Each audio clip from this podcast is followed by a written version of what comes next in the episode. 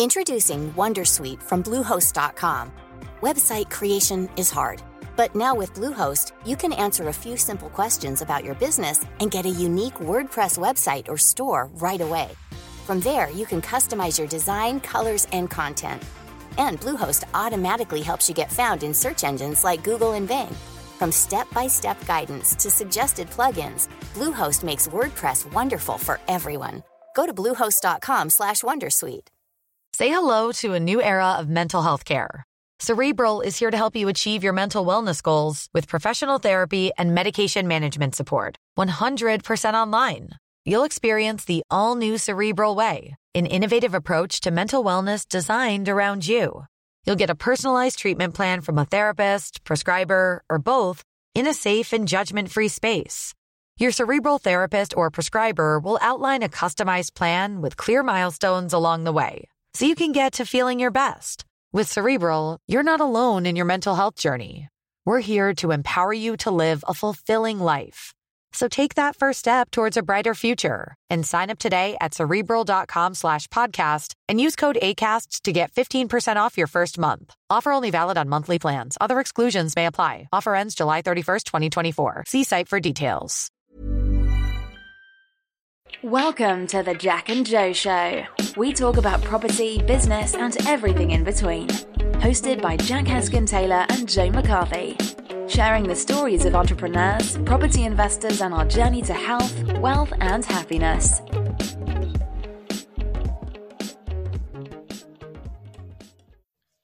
Welcome to another episode of the Jack and Joe Show with me, Jack Heskin Taylor. Me, Joe McCarthy. Here again, we are with Tej. How are you, Tej? I'm all right. I love your intro. It sounds like an American like uh, quiz show intro. That's so cool. I just introduced you as Tej as well. I, everyone, I, I just assume everyone knows who you are. not yet. Not yet. if you don't know, um, do, could we just give you your podcast a bit of a mention, Tej, and, and your website, and um, anyone that wants to get in touch? Of course, if you don't listen to my podcast, then please do check it out. It's called Tej Talks. Uh, it is available at tej-talks.com, but also every podcast player, iTunes, uh, Spotify, Stitcher, everything. Type in Tej Talks or Tej Talks Property, and it will come up. Great, great. Okay, that's great. This episode, I think me and Joe just wanted to dive deep into a bit more of your strategy, the buy, refurbish, refinance, you know, any struggles, difficulties, the highs and lows. Just try and give anyone listening who's looking into do that strategy as, as much information as possible, really. I don't know if we can maybe just sort of start off with, with one of your buy, refurbish, refinance deals and go into a bit more detail. Mm, absolutely. Let's talk about the best one because uh, cause there's there's enough shit ones that we'll get to. So, uh, I bought this house pre-auction.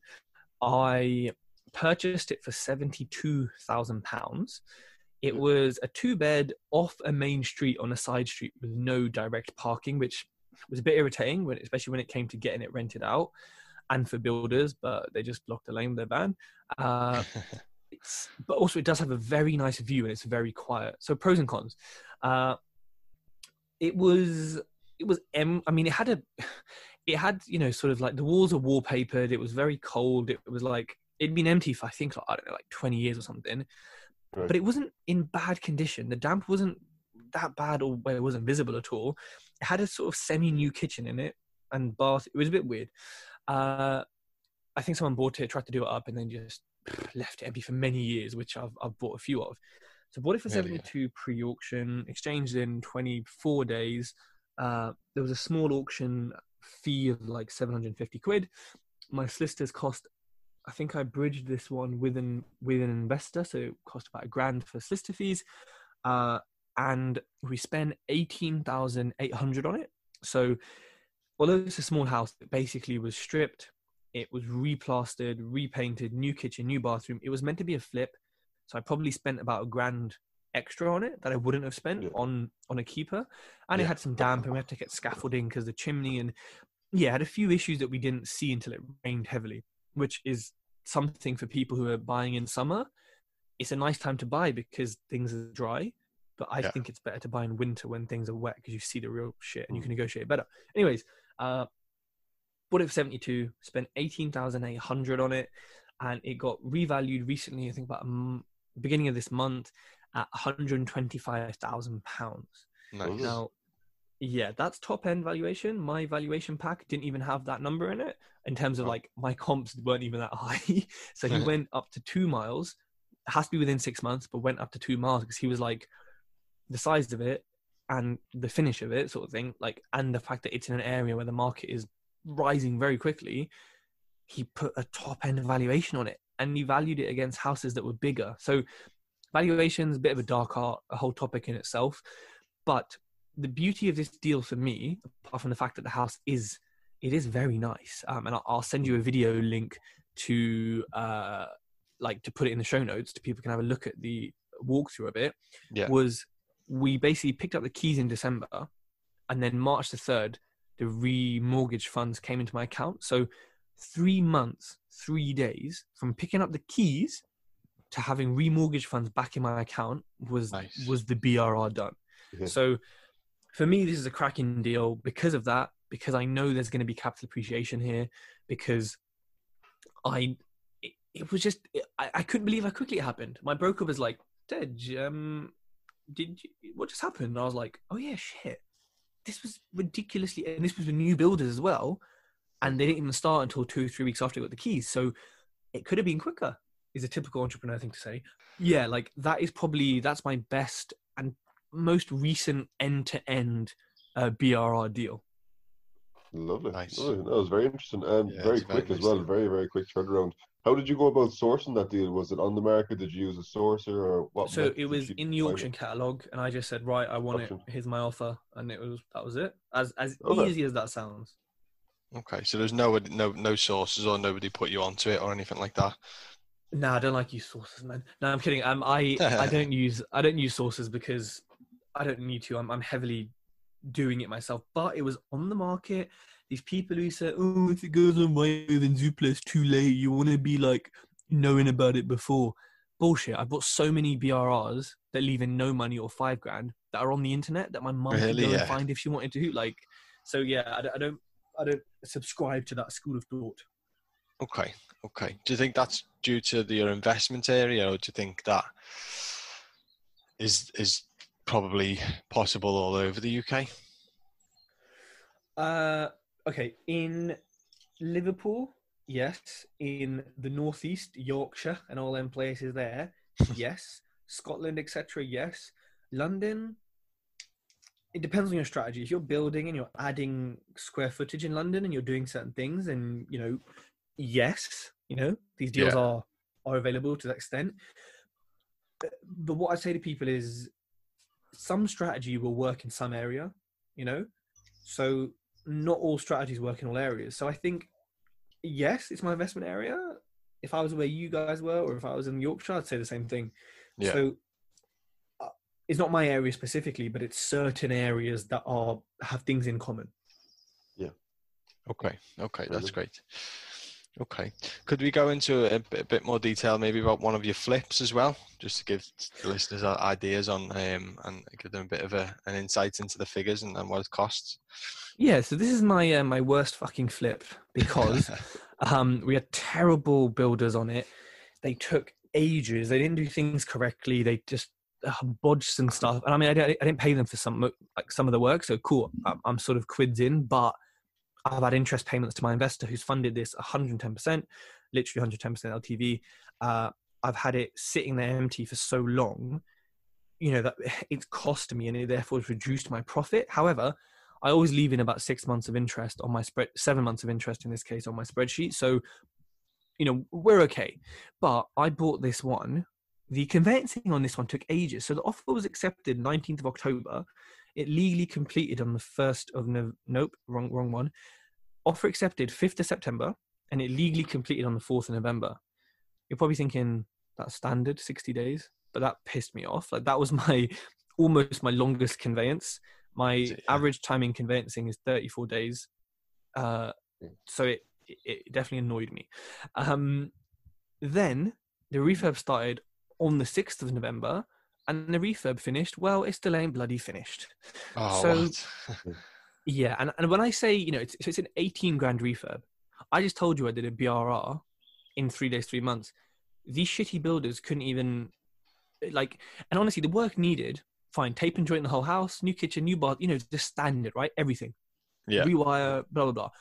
This stuff takes two months max. You know, it's a big house. Don't get me wrong, but it's not that big. So it's still now I've got a new build team on who still had some problems with it, but they're a lot better and they're working through it. It should be finished because I said to them, look, you need to prioritize this shit. It should be finished pending coronavirus within two weeks.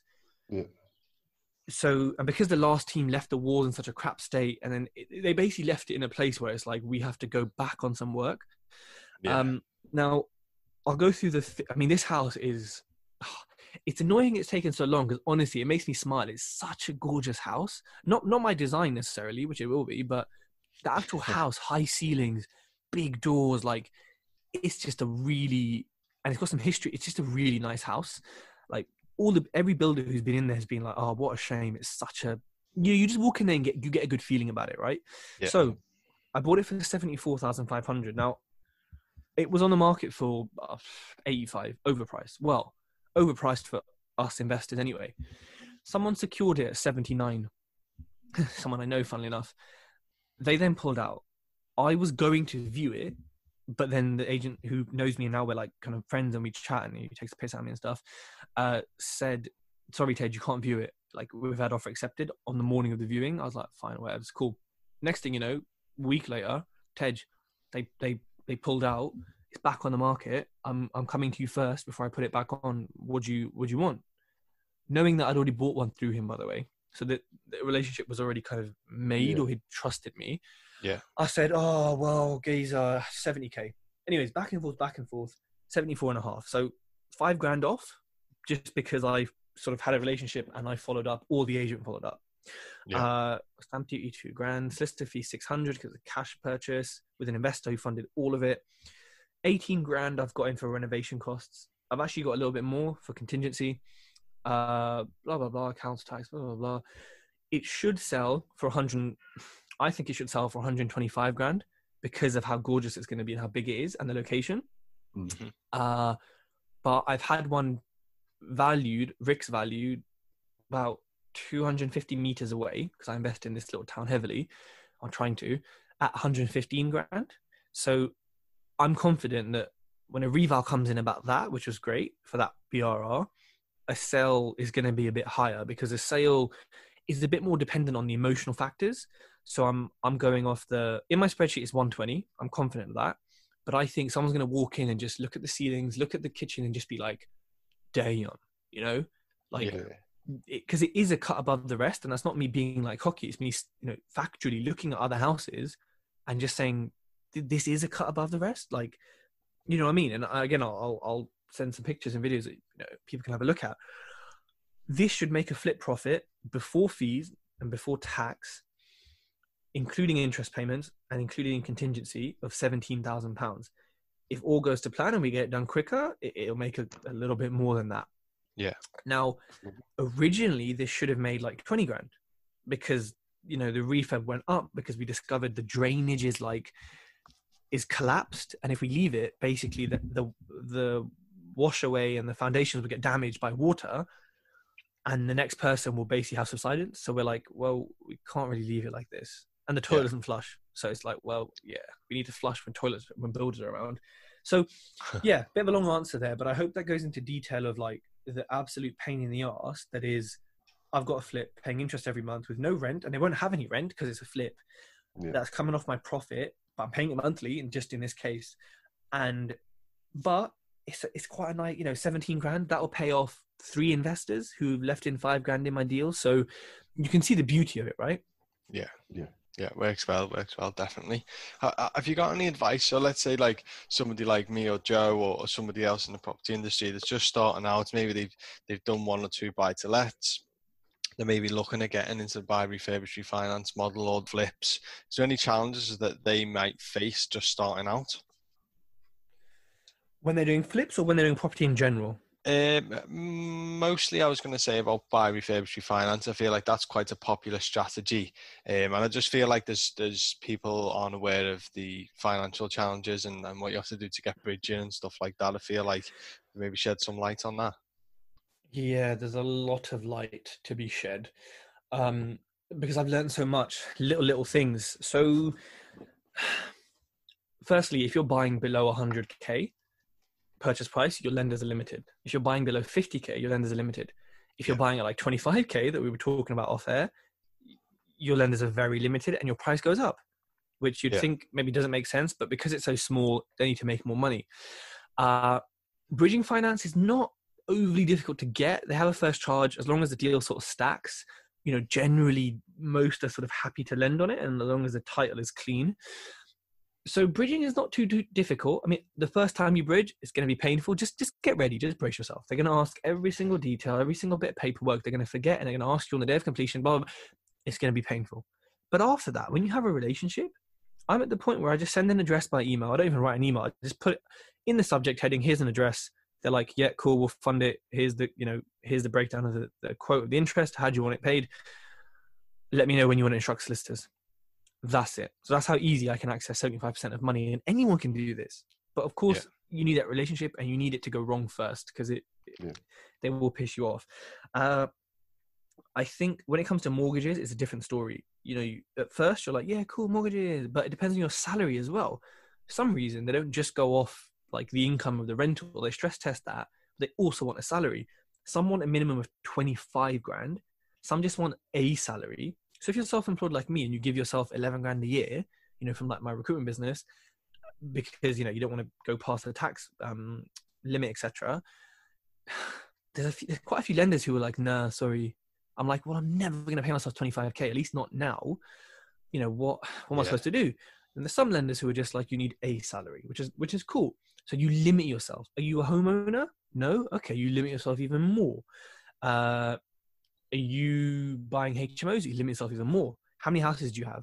You limit yourself even more. But then you get past four or five houses, then you're a portfolio landlord, then you limit yourself even more in the sense that they're going to stress test you more and they're going to. So, you know what? There's like endless problems with finance that you don't realize until someone tells you who's been through it. Like, hey, by the way, you're you've just gone from zero to five properties in like three months. Do you realize you're now a portfolio landlord? Just check with your broker. And I did, and it's, it's cool. But it may not be cool, right? Depending on my situation, depending on what I'm buying. So mm-hmm. on the finance side, having the right broker, having the right bridges, I go to Bridges Direct because for buy to lets, it's not that complex. I don't really want to pay a broker a grand to do what I can do for free. Sorry, brokers, but you can come at me if you like. But I just think bridging is not difficult. If if you got a big development deal, if you got something complex, leasehold fit, fine, absolutely fine. But single buy to lets, but only 40, 50 grand, I just don't think it's worth it. Uh, so that's difficulty in financing. I think what you'll learn is that there are many bad builders, many bad brokers, many bad solicitors, and referrals don't always equal success, but a lot of the time, referrals and your own due diligence will equal success. Yeah. People are going to make and break your business. You know, a bad builder will break you, but a great builder will make you. So yeah. network from day one. I don't care if you've got zero properties or a hundred. Go in network. Like you could have no money. Go in network. Like whether it's digital, whether it's physical, whatever. You need to do things to increase the people around you who are in certain circles. Spend time with people doing what you want to be doing and like call people you know like yesterday i called two people who've lived through recessions who have very very big portfolios and i was like right give me the crack. What we thinking? What's you know? Here's my situation. What you reckon? And you know, I had a chat with them, and it was as easy as that. And that sounds like oh, anyone can do that, and they can. Yeah. But it's important you build those relationships that you can just be like, yo, listen, I'm calling you. Let's just talk. Let's just talk about this stuff. Not like, hey, how you doing? How's your mom? You know, just you know, it's a different, it's a different relationship, right? When you can just call and just talk about stuff and just text about stuff. So people like in your network will make you money and save you money and save you bad deals and get you tons of free stuff and get you money off and having a network is so so important so for me that's one of the biggest things because everything i can tell you now on this podcast someone else can tell you in your network so focus on building that network. I promise you, people before profits is the most important thing I can say today. Nice. Excellent. Nice. Yeah, that sounds that sounds very good. Um, in terms of raising private finance, how did you approach that? So through through social media, through my brand, I think I didn't set up a brand to raise finance. I just wanted to help people get educated, you know, through Tej Talks. But then people approached me. People saw my deals. They wanted a slice of the action. They wanted to invest. So as much as I'm, you know, I still actively approach people. I still actively I'm looking for investors. Always, always, always. A lot of the time, it comes from my brand. Whether it's they found me, or whether it's you know they connected and then I messaged them and then we got talking and then they invested, or whether it's because they're like, oh wow, I can see from your brand you're doing X Y Z. I can trust you X Y Z. You know, let's talk about investing. You know, I've had people invest who had never met me, had one eight minute phone call, uh, and that was it. Fifty seven grand in my account. I met them two months later, and that was it. And they're not like, and they're millennials like me, so they're obviously very cautious. They're obviously very aware of like the world. Yeah. Okay, maybe not as much as you know people have lived through lots of stuff, but you just wouldn't expect it. But my brand does five or six or seven of the touch points. But more importantly, it shows people, look, I am who I am. All my mistakes, all my issues are on there. I mean, one of my flips is, is struggling to sell at the moment. I mean, now it's struggling to sell because of Corona. But before that, it was struggling to sell at the price point I thought it would. And I put a post up about it and said, look, like, it's not selling right now at this price, you know? Like, and my investors are seeing this, are currently invested and future investors because people need to know. And that will put people off. People will say, oh, your flips aren't selling instantly like everyone else on Facebook. Oh, nah, dead. I'm not investing in you. But others who I want to invest in me will say, Tej, I appreciate that, you know, because Yeah. you're looking after my investment, you're taking it seriously. So I think the trust, the openness, and the reality that comes from my podcast and my brand is really what kind of gets investors in and also kind of secures the, the deal as well. Yeah. Yeah, definitely. Yeah, I think we, we've even noticed that looking at your stuff and listening to the podcast as well. I think, when did you first start listening to, to Tej's show? Oh, I was back in Ireland. This is going back a while now, well over a year ago, I'd say. Um, Say, Yeah, I was listening to your podcast, Tej, back when but way before I even moved over to the UK to start in property. So just goes to show like how far of a reach it does have. Um, but yeah, like I mean, it's about that kind of know, like, and trust. Um, Mm. and yeah, definitely with the personal with the personal branding and the podcast, like you've definitely kind of nailed that big time. Um, I appreciate it, man. yeah, yeah, hundred percent. Um, so what's your plans going forward then? Are you looking to to scale up just the single lets, or are you looking at any other strategies in the, in the long term? What's what's kind of the long term So, strategy? yeah, the strategy was to get three properties a month for the next six months from January. I've done, I think, two in Feb, I think two in March. Uh, yeah, it's not going to plan. And now with coronavirus, it's definitely not going to. I'm not buying now until we're sort of until opportunities arise or until we're through this sort of icky period. And then the aim was basically to get to about 10 grand a month passive income from buy to lets and then consider doing stuff closer to home. I may be moving out of like the area I live in, so I'm not even, you know, I'm waiting to see where I go. Uh, but when I say closer to home, basically means more expensive stuff. It means like, you know, not buying houses for 200, 300 grand and flipping them or, or building from land or planning gain or like lease extensions or, you know, like paperwork exercises. I get bored easily. So I know in like six months, eight months, I'm going to be like, cool, what's next? HMOs, why don't I do them? Same income as four buy to lets in one house. You also have four humans touching and taking each other's milk and taking each other's cheese, blocking up the toilets, and just being morons sometimes. So, yes, HMOs are great, and yes, you can, they can be you know sort of passive. But I'm yet to interview a guest on my show. When I say to them, "How passive is HMOs?" Not one has said, "Yeah, totally." They're always like, "Um, well, um, yeah, it is passive." Um, and for me alone, that that says a lot. You know, I speak to a buy-to-let investor. They're like, "I don't even know how many houses I have. I can't even remember the last time I spoke to a tenant." I mean, it's just yeah, and that's most buy-to-let investors. So, no HMOs for me. I will do blocks of flats though, because they're like HMOs, but the humans are separated, different ASTs. You can do cool things with the leasehold and freehold. And that would be like an awesome conversion. Like, I love the refurb process, love design. So, designing lots of little flats, epic. I'm just, I just need to find the right size place for it and where it works. Where I invest, the end values on flats are low. So, that may not be possible until I do some stuff closer to home. because I have to still pull out some money, or maybe a JV with someone. I don't really JV, but it may be a JV where we do a block of flats, a big block of flats together. I don't know.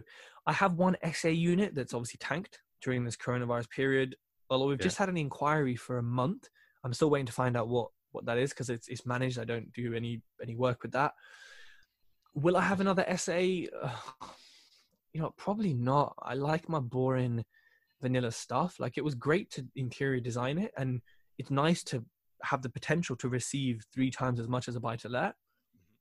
But it just doesn't excite me, man. What excites me is like passivity. What excites me is getting the rent every month and not having to lift a finger. You know, like yeah. that's what really excites me. As as boring as it sounds. So, yeah, scaling is going to continue once we're through this icky period, uh, and until about ten grand a month, of which strategy will change and then we'll see from there. I mean, at some point, I'll start bridging my money out, you know, loaning it out, and then eventually, I'll I'll start up other businesses and and sort of move out of property. But that's that's a that's sort of a while off. Yeah, yeah. Okay. Yeah. So, do you think, obviously, once you build that single let portfolio, sorry, you just said then you might start other businesses. Once you've built up a, you know, a, a substantial rent roll, will you then stop doing your buy refurbish refinance and maybe look at more stuff that you you might be more interested in at the time? Is do you think it might be a time frame on property for you? Hmm. I think like I don't, I don't know. I'm keeping it fluid. I'm keeping it like right here are my goals up to this point, and then at that point, you know, what are we doing? How are we going to go about it? What's the decision from there? So, yeah, I mean, BRR is still a good model. I think, you know, I I think it's still a good model. I may just switch to doing it on bigger things. Yeah. And then just with reference to the, buy refurbish refinance, is there any sort of tips you could give people um, on stuff that you missed out on, stuff that you massively underpriced or, or wasn't aware about at the start? Any major things that, that pop, pop to mind? Oh, yes. So I've had a crappy project manager slash builder not notice or not price up correctly, re-rendering the whole of the rear house, and okay. not pricing up that, it needs a new roof. So that's eight and a half grand extra on top, which wow. blows the deal. Which means I'm now flipping that property, which will still make ten grand profit, not as much as I want to, but I can't keep it because it leaves too much money in. So yeah. yeah, I've had things like that. I think. I mean, there's little things I've maybe maybe I've missed out new doors throughout the house, you know, and that cost 800 quid or something. And I was like, okay, fine, that's yeah. doable. Sometimes there's been damp that's appeared after sort of purchase and after a bit of the refurb, and it's like, well, there we go. Sometimes you rip off a, an extension roof and you're like, oop, all the joists are gone, a couple hundred yeah. extra quid. I think, I think the render in the roof is probably the biggest thing that I've like, or the the, the project manager who's responsible for it underpriced or didn't price. Yeah. Otherwise, I'm I'm I'm usually fairly accurate with my refurbs because I love them. And because I focus so much on these costs, I can walk into a house, view it, and in my head, I'm like, yeah, it'll cost by this much. I'll go home, I'll, you know, break it down and I'll be like, yeah, that, that's how much it costs. I can do it very quickly because I've done and I'm doing, you know, like 15 refurbs. Doesn't sound like a lot, but when you like are close with your builders and you ask them questions and you're always going back and forth and making notes of what they're saying and getting quotes from other people, you just learn so much. And when you enjoy it, you become good at just walking in and saying, ah, that's that. I know it'll cost this much to fix. Most people think it'll cost this much, but actually it's this because of this, blah, blah, blah.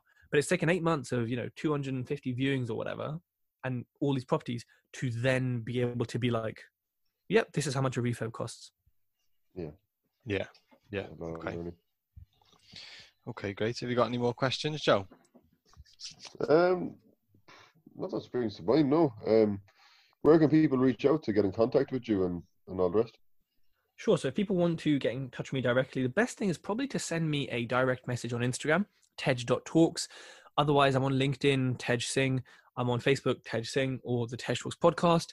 Uh, if you want to email me, it's hello at tejinvests.com. Check out my website, it's tej-talks.com and tejinvests.com. Brilliant, excellent.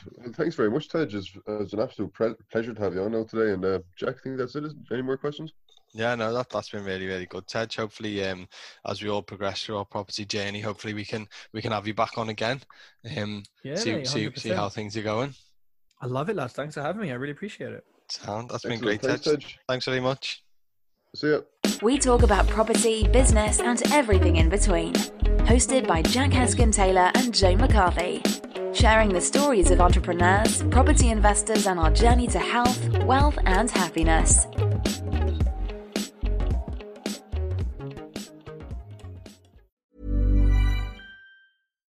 Hi, this is Bachelor Clues from Game of Roses, of course, and I want to talk about Club Med. Everybody knows Club Med has been the pioneer of the all inclusive resort since 1950, with almost 70 resorts worldwide, ranging from beachside destinations in the Caribbean and Mexico to exotic locations like the Maldives and Morocco, or even the mountain destinations like Japan and the European Alps. Dine on delicious gourmet cuisine, enjoy more than 20 activities, and make memories with your family. For more information, visit clubmed.us or call 1 800 Club Med or your travel advisor.